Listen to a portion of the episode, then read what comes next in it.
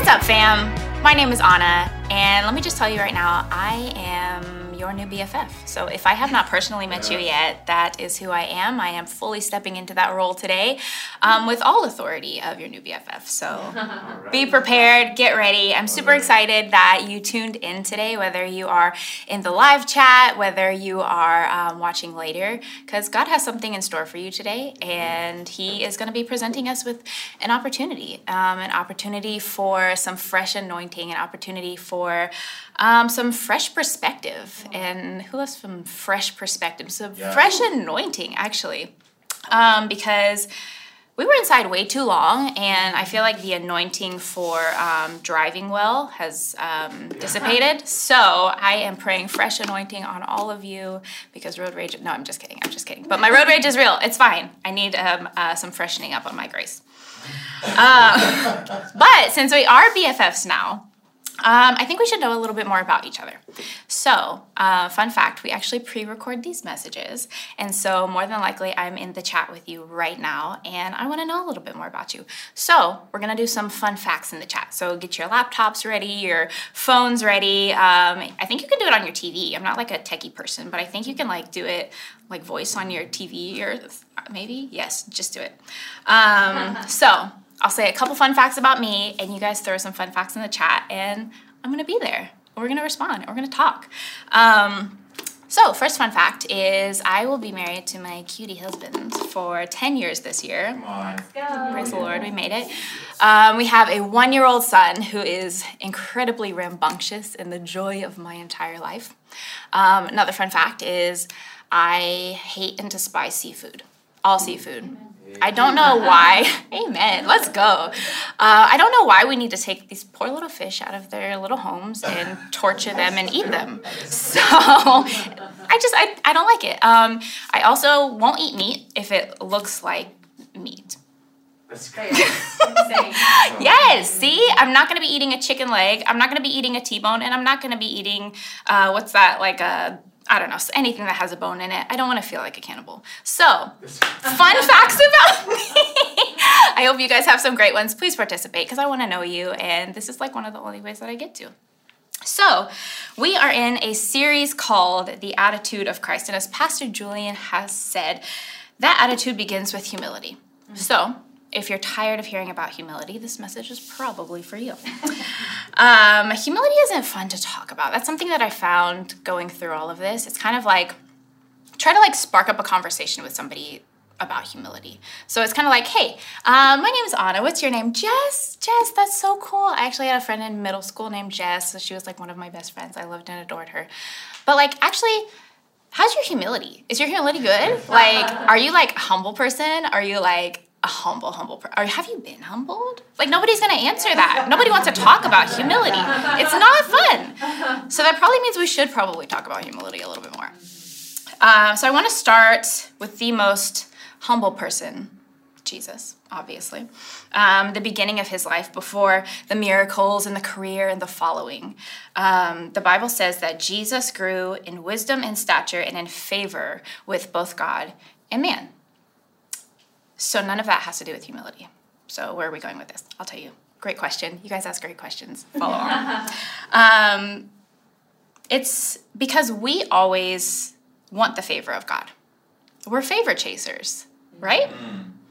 So we're always chasing the next big thing. It's where where am I going to make the money? Where am I going to get the following? Where am I going to be seen? Uh, the prayer, God bless what I'm doing. God, may your favor be on this. But we don't know. We don't want to do what we have to do to grow in that favor. Wow. Like you've never seen anyone with like a New Year's resolution um, saying, "I'm gonna be more humble this year," or um, a vision board that says humility in capital letters. Um, nobody says, "Oh, I'm gonna be chasing that humility." Like nobody says that. um, so you're saying I have to be less? Absolutely not. We want favor, but without humility, there cannot be favor. Yeah. Right. That's. There can be things that masquerade like favor, things that look like favor. That's not favor. Maybe you've got a little bit of humility and you've tasted a little favor, a little taste of favor, you know?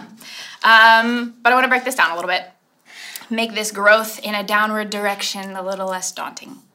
Um, the best way to increase in favor is to increase your humility.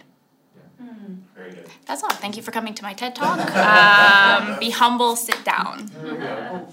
just kidding, just kidding. Going back to that verse, it doesn't say that Jesus earned wisdom and favor. It doesn't say he that he chased after it. It says he grew in it. But how do you grow in something if you can't earn it? And if you can't earn it, you don't deserve it, right? So you earn your wages at work. You're getting what you're owed. You're getting what you deserve, you know, depending on your work ethic. Um, but favor is different. It's outside of that. It's kind of like you're expecting a bonus at work. Um, and then all of a sudden you find out that you're getting three bonuses on top of that one bonus. Okay. But then you're also getting a house. And then you're also getting a lake house and also an apartment in Paris. And maybe like a first class like flight to wherever you want in the world for like the rest of your life. You can go anywhere at any time. And like you can have five kids without the sleepless nights. And maybe um, all of your favorite outfits just like magically appear in your um, closet and your shoes get cleaned at night. That's favor. Um, until it's extravagant enough that you're like, whoa, whoa, whoa, whoa, I consistently went over my time on my lunch breaks. And those last five projects that I did, I did not put my full effort into that. And your boss is like, I know, but here you go. Wow. And if you got all of that from your job today, would you feel like you deserved it? Would you feel like you earned it?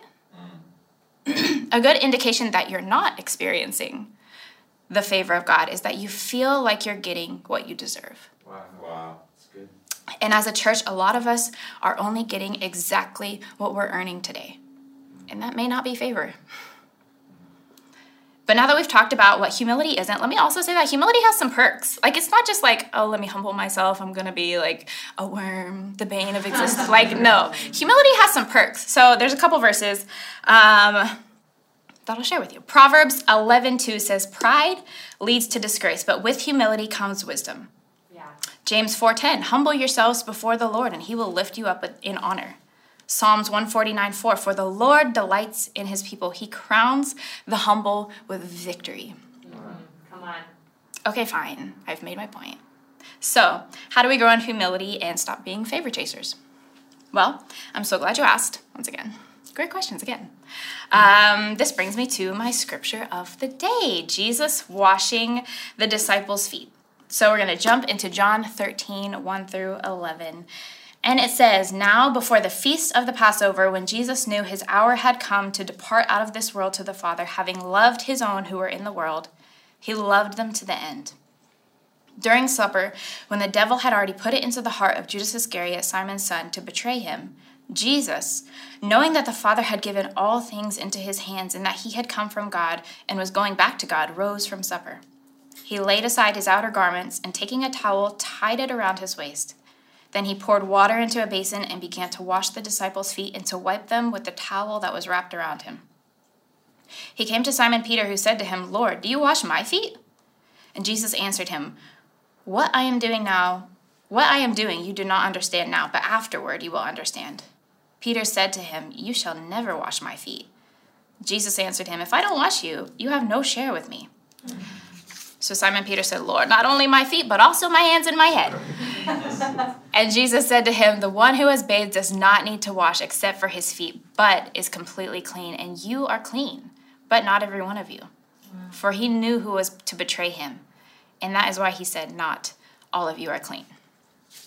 So here we have Jesus literally washing the feet of the man who would betray him. And just to be clear, Judas didn't put Jesus on the cross. We did. But for the joy set before him, he endured the cross. Jesus had a choice and he chose us. He could have easily noped out of there. I would have been like, nope, nope, nope, nope, nope, nope. Not this, not here, not them. But he chose us. And what makes the moment of Jesus washing the disciples' feet so crazy is that Jesus had the most clear understanding of the kingdom of heaven. He not only removed himself out of the place of honor at a table, but he removed himself from a throne, a status, a kingdom, angels worshiping him day and night for us. And if you're like me, you immediately put yourself um, in the story as Jesus. It's not bad, not bad. Um, and you're serving somebody that you don't like. You, you're the person that you don't like is Judas now. But for a moment, think about a time that someone's washed your feet. I know this is the 21st century and it doesn't carry the same cultural impact as it did 2,000 years ago, but metaphorically, think about a time someone has done something for you that just made you stop. And there's been so many times in my life where people have just like stopped for me. Like nothing else in the world mattered except for what I needed in that moment, what I was going through in that moment. And those moments marked me. So, like, for instance, a couple people like on our team here, like Stephen and Kinsey Kreiner. I don't know if you guys know them, but the Kreiners are quite possibly the most humble people you will ever meet. They have stopped to help me in so many instances. Like there was this one time I had um, our son here, and I his headphones were somewhere. Listen, I have a bad ear. I'm gonna save my son's hearing. It's just a thing. And Stephen noticed that I didn't have his headphones, and he's like, "Where are they? Where can I go get them? Let me go get them for you." Like you didn't. He didn't need to stop. And then on our kids team, Olivia. I get these random prayers from her, these voice memos from her, and she just has the most encouraging things to say. And she's on her way to do something, or she's in the middle of doing something, but she stops for me. Hmm. Or I'm sure you guys know Emily Lawrence in the chat. Emily Lawrence is the biggest advocate and the biggest cheerleader for people. Yeah. She stops everything she's doing to make sure that you know who you are and whose you are. Mm-hmm. And these moments mark me. These people have been Jesus to me. And so now that we've talked about what humility is, we've talked about the perks of humility, we've remembered a time where somebody, humbled themselves and washed our feet. Let's talk about the similarity of pride and humility. So, pride and humility actually take you to the same place. Hmm. The difference, though, is how you get there. Wow. So the devil wanted to be praised. He wanted to be like God. He wanted all eyes on him. And Jesus said that he saw Satan fall like lightning. He was thrown out. Then there's a difference between someone throwing you to the ground and you, out of your humility, lowering yourself down. Yeah. One way is less painful and probably less public. Um, so there's this story about this guy named Naaman in the Bible, and he's the commander of the Syrian army, highly respected. And one day he comes down with leprosy. One day he's the top dog, and the next he's brought real low. And um, leprosy might not mean a lot to us in these days, but it's actually something that um, causes skin ulcers. It um, causes nerve damage and muscle weakness, and if it's not treated, it can actually cause um, severe disfigurement and disability. And so he hears about a prophet named Elisha and, who can cure him. And so he goes to his king, who goes to Elisha's king, who they talk, and Elisha's like, send him to me. And so that's where we pick up in 2 Kings 5 9 through 14. And it, so it says, So Naaman went with his horses and chariots and waited at the door of Elisha's house. But Elisha sent a messenger out to him with this message Go and wash yourself seven times in the Jordan River. Then your skin will be restored and you will be healed of your leprosy. But Naaman became angry and stalked away. I thought he would certainly come out to meet me, he said. I expected him to wave his hand over the leprosy and call on the name of the Lord, his God, and heal me. Aren't the rivers of Damascus and, Ab- and Abana and Farfar, Pharpar, Pharpar, say that 10 times fast, better than any of the rivers in Israel? Why shouldn't I why shouldn't I wash in them and be healed? So Naaman turned and went away in a rage. But his officers tried to reason with him and said, Sir, if the prophet had told you to do something very difficult, wouldn't you have done it? So you should certainly obey him when he says simply, Go and wash and be cured. So Naaman went down to the Jordan River and dipped himself seven times, as the man of God had instructed him, and his skin became as healthy as the skin of a young child, and he was healed. I think I'm going to be going to the Jordan River because I want some uh, young childlike healthy skin. Anybody with me? Put it in the chat. Praise the Lord. But it says that pride kept Naaman from experiencing a miracle. Wow. Wow. But the moment he humbled himself, God moved. Sheesh. The moment. But some of the most under recognized people in the passage were the people that reasoned with him. Naaman might have had some pride, but at least he was smart enough to surround himself with humble people. They were close al- enough to be allowed to say, You're making a mistake, bro. Yeah. So, who are you allowing to speak into areas that you might have some blind spots in? Wow. Have you ever asked your closest friends if there's anything in your life that needs to be addressed? Mm. Is there anything that they see that's keeping you from being everything that God wants you to be? And are you humble enough to listen? Yeah. Wow. Because listen, I can be extremely hard headed, but there are certain people in my life that if they say, "Mm, maybe not, I listen. Because go, where God is actually taking me, I can't pat pride in my carry on. That's good. If I want to experience the fullness of all God has for me, pride is just going to get in the way. So, you know that verse um, that says that God opposes the proud? Did you know that God stands opposite of everything that's not in his nature? So, he's in exact opposition of pride. So, when we become proud, we're actually the ones that step out of alignment with God and into alignment with the very thing he opposes. So he's not opposing you, he's posing what's against his nature. Wow. So if you're wanting to experience miracles in 2022, it's time to be- step out of alignment with pride. If you're wanting to grow in favor with God, it's time to step out of alignment with pride. If you're wanting reconciliation, it's time to step out of alignment with pride. If you're wanting a stronger marriage or a marriage to be mended, it's time to step out of alignment with pride. If you're wanting friendships and relationships to grow, it's time to step out of alignment with pride. You know, I'm telling you, 2022 is going to be your year, but you got to check your alignment.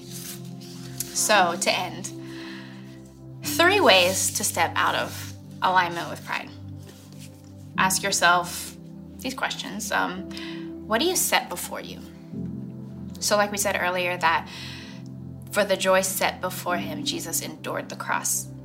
How do you think it was so easy for him to wash feet? Because, y'all, that's nasty.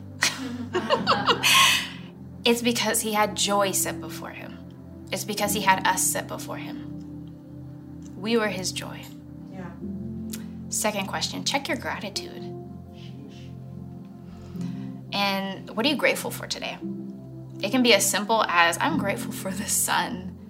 I'm grateful for the breath God put in my lungs. I'm grateful for a perfect cup of coffee. And third, are there areas in your life that you're out of alignment in? God's presenting us with an opportunity today, a realignment today. Humility is going to open doors that pride shut. I believe it. I believe it for 2022. Check your alignment, fam. Love you.